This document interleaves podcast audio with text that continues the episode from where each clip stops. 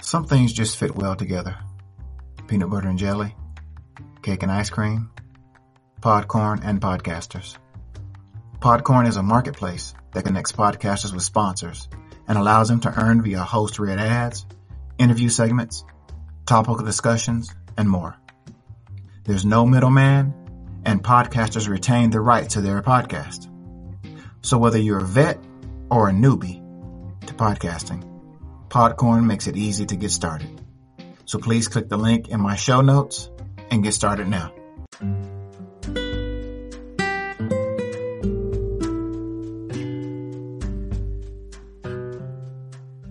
Hey, hey, good people. I sure do hope all is well and sending peace and love to you at all times.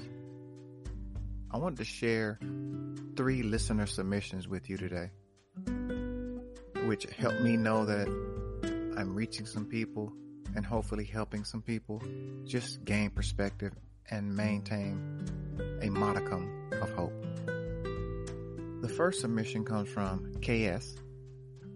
KS writes, The knowing place has been such a blessing. Losing a spouse to divorce, while not a death, for me came with grief and debilitating depression. I thank you for the parallels I was able to draw by listening to your podcast. Thanks again for sharing. Peace and love. Submission number two from Anonymous reads Chuck, our daughter shared your podcast with our family, which is a big deal as she's been working through a lot lately. You've had such a big influence on our kids. We love you so much and are forever indebted to you. Thanks so much, Anonymous. The third submission comes from another Anonymous, and it reads I have listened to both your podcasts, and they are amazing. But I want to thank you for sharing your life because it is helping with the big sadness problem that I've had. I'm sure you're helping so many others as well. Thank you so much for submitting those. I'm sending peace and love to each of you. And I hope as you continue to listen, you'll continue to be encouraged and you encourage me as well by sharing your thoughts. If anyone else feels like sharing, please email me at the letter T knowingplace at gmail.com or leave a voice message on the anchor.fm app. And let me know whether or not you care if I use your post or your information in a podcast. So stay tuned. We'll get going shortly with episode three.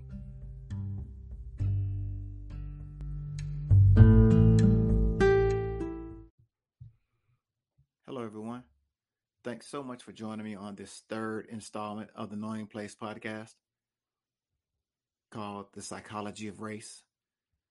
Gotten some really good feedback from my first two episodes, great critiques. So I'm really trying to employ some new things to sound better and make the podcast better with each recording. In today's climate, with race the way that it is, people disagreeing, I really started to take a lot of inventory with why do I think the way I think about things? And what has shaped my prejudices, my opinions of people? And I just started trying to empathize and consider the way other people may think or have been influenced or raised or taught or programmed, if you will, to think about others. I was thinking and I realized that my very first memory of being black was probably in the seventh grade. So I had a female friend. We were just good friends and we liked each other. And we called ourselves quote unquote boyfriend and girlfriend. She happened to be white. We didn't think anything of that. But I noticed that once it was known that we were quote unquote a couple, again, as much as a couple as seventh graders can be, I noticed things like certain guys wanted to fight me. Or I got into a fight actually with a guy supposedly over a game we were playing in a, during PE, but not in retrospect. I kind of wonder if it had something to do with uh, the situation with the young lady. And I started to think, what had those guys been taught at home or at school or in the media about interracial relationships? I even had a counselor at the school at the time. Again, this is middle school, who all of a sudden needed to meet with me to discuss a situation. And I honestly don't remember what she said to me, but I do remember it had something to do with the fact that I had this white girlfriend at the time. So it was very uncomfortable for a lot of people. I remember another friend of mine, also in middle school. This may have been eighth grade. Very beautiful friend. She's no longer with us, unfortunately. So rest in peace to her. But she told me one time, she said, You know, Chuck, if you were white, I'd be your girlfriend. And I thought that was odd, but I also understood what she meant. So those were a couple of my earliest experiences with race or being made aware that I was black, really, if that makes sense. I never really thought about it before those two. I don't have any memory of being made aware of my blackness, if you will, before those two episodes. I recall that when I was working for a federal government agency at one time, years ago, I would work in the summers and I would also work uh, during my Christmas break and other breaks from college and we were working out of town and we went to this place in Kentucky and I was only black person on the crew. And we walk into this general store because we were doing groundwater testing and, and we wanted to ask permission of the owner of the property if it was okay for us to be on the property to test the groundwater for chemicals and things like that. And when we walked into the store, the owner looks at me and looks at everybody else and says, Oh, y'all just want permission to test my groundwater? I thought y'all were here to sell him, referring to me. So he was cracking a joke. Maybe he wasn't joking and saying that they thought everybody had come in there to sell me to him as a slave, I suppose. And of course, everybody with me was embarrassed. But I wasn't surprised. It really didn't faze me. Again, these things don't catch those of us who have grown up in certain environments by surprise. Now, I don't mean that to say that my my growing up was bad or I was around a lot of racism because that was not the case. But there's always an air of an undercurrent of race was always present. So it's never surprising. Another instance experience I had working with the same company I was in a local area and I was standing in line behind a young white gentleman and his little boy. The boy had to be no older than three, maybe four, little kid. And they were standing right in front of me, and I heard the little kid lean over to his dad, looking up at his dad. And he kind of peeked back at me and he said, Daddy, is that a nigger? And his daddy kind of shook the boy by his arm and, you know, told him to be quiet. This is a three or four year old kid. Where did he hear that? How did he know to associate that with somebody who looks like me? Well, we know he was taught that. Somebody told him that. Somebody was already programming him, pro, I'm sorry, programming him and influencing him to use that word when referring to people of a certain color. So it starts very early. So these are my first experiences in life in the South. But I can still say overall, my upbringing was great. I have great friends of all colors. I didn't have a whole lot of bigoted or prejudiced experiences growing up, but I had enough to be able to recognize it and kind of sniff it out when I experience it. So just to change gears some in this podcast, I just want to talk about the psychology of racism, bigotry, prejudice. And just kind of jump into that a little bit. So buckle up with me and let's take a ride and just see what we come up with as we explore the psychology of racism.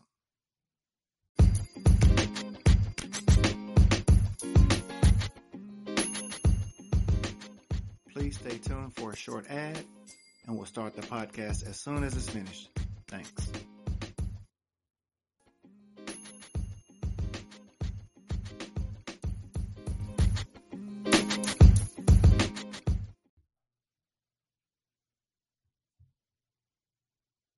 Welcome back, everyone, to this second segment of episode three.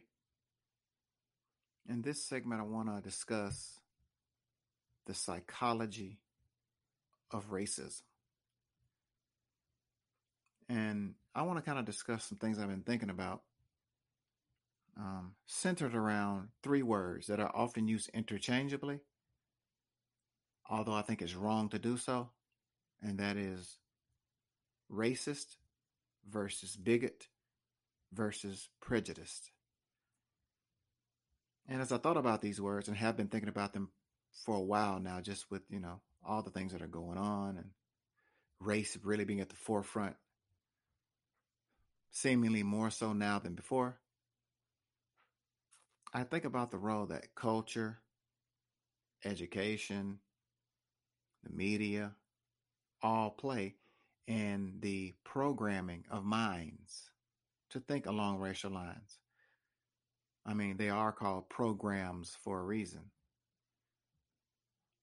Um, I truly believe that very few people are consciously bigoted or consciously racist. But again, more so they are influenced, brainwashed, if you will, and it has been instilled in them from who knows how young.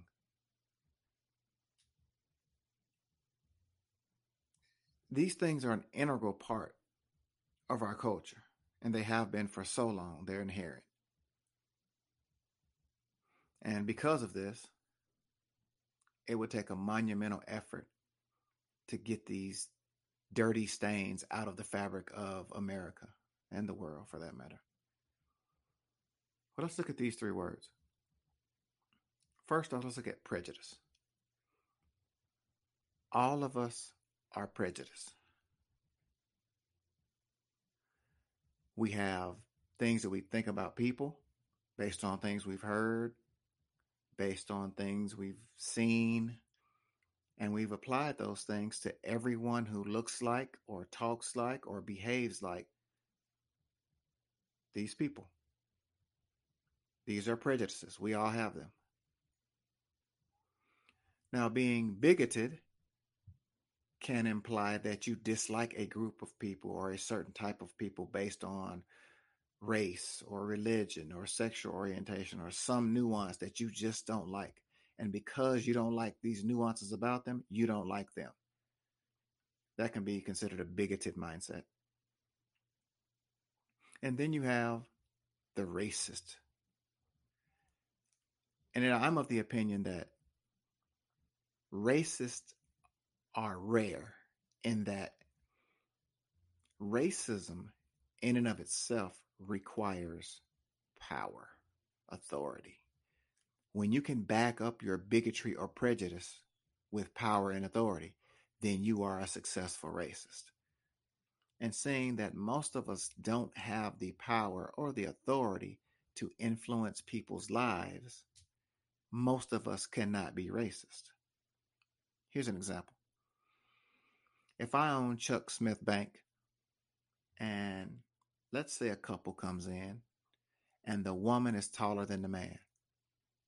And I just don't like couples where the woman's taller than the man. I don't like it. I hate them. I've never liked them for whatever the reason. This couple comes in, beautiful couple, qualified, good jobs, great income, great credit. But I look at their application, and because I'm bigoted against them because of the height difference, as silly as that sounds, I have the power and authority to deny their loan application. And because I can deny their loan application, maybe that house they wanted is out of their reach. Maybe that land or that building they want to buy is out of their reach. Now, sure, they could go somewhere else and try to get another loan, but at my bank, I have the power and authority to enforce my bigotry against them. Now, that's not race related, but you can see how that could be applied to a person's color. If they're denied opportunities because of their color by somebody who has the power and authority to do that, that is, in, in fact, racist. So, very few of us have power to be racist.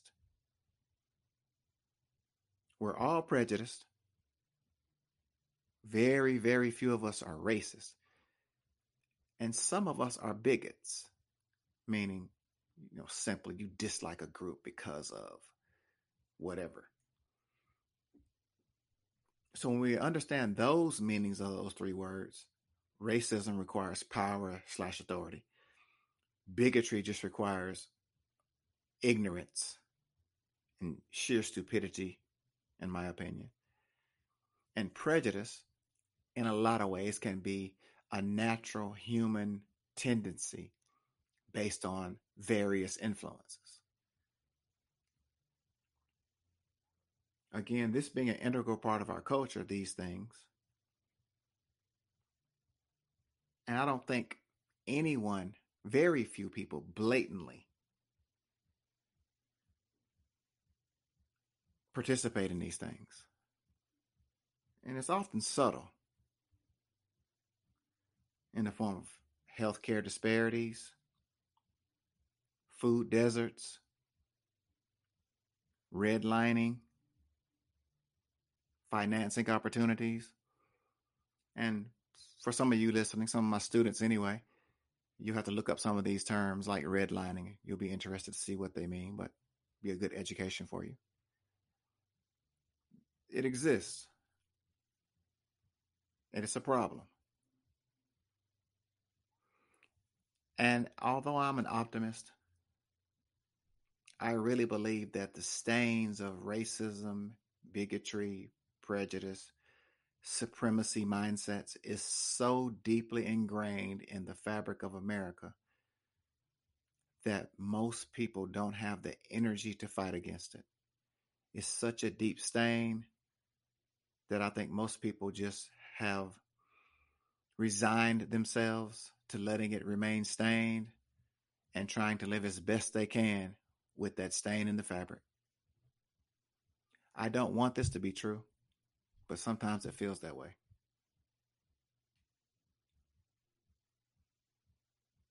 So let's just think of some ways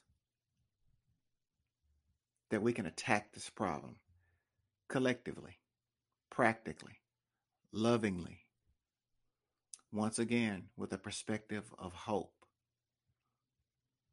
That's what this all this whole thing is about hope. There's always hope, and we have to seek to find hope as much as we can, as often as we can. So stay tuned, and we'll be right back, and we'll jump on some potential solutions of how we can tackle this problem.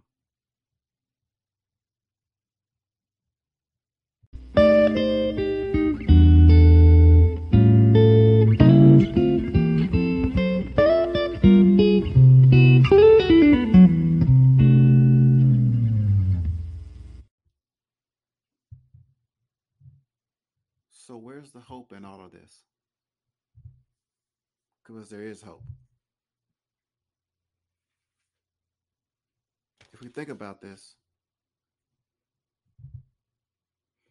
there are some keys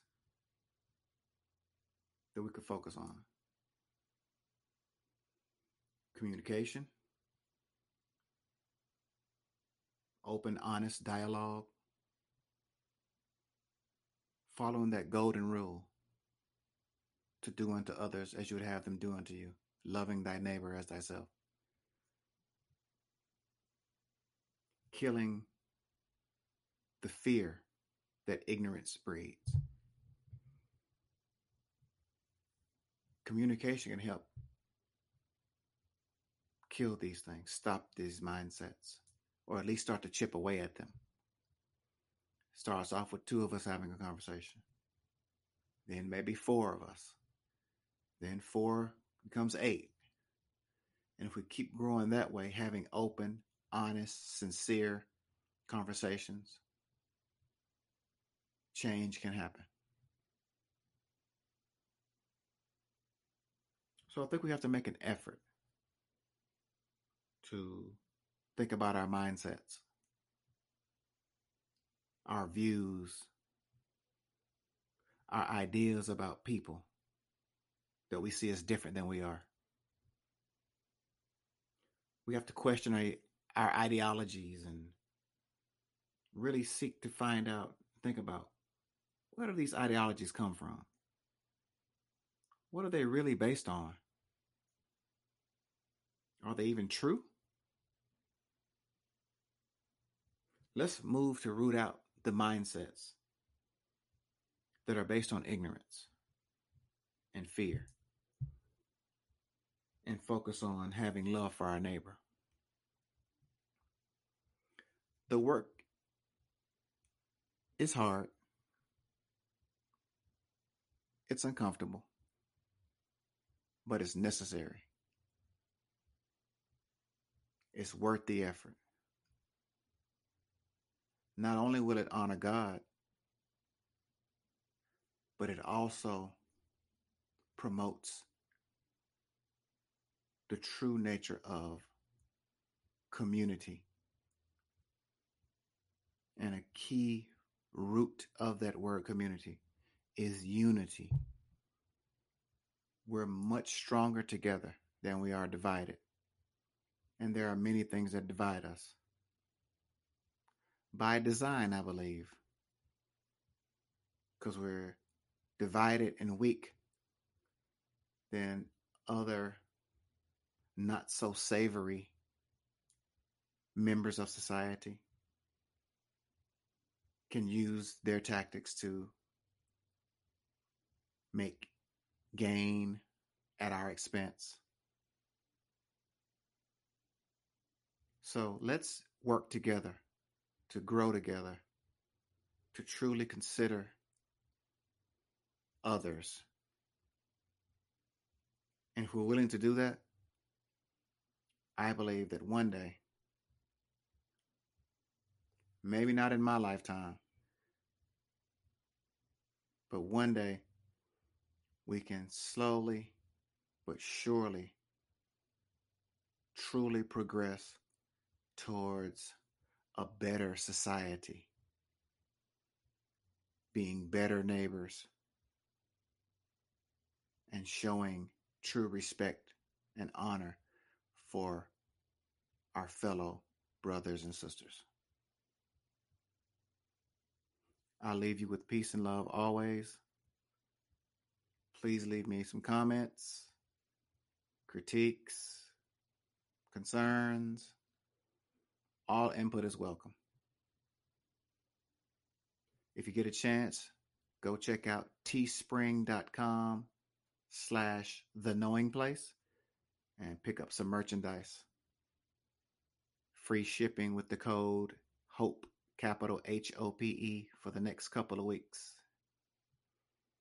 So thanks again for joining me. Let's continue to grow.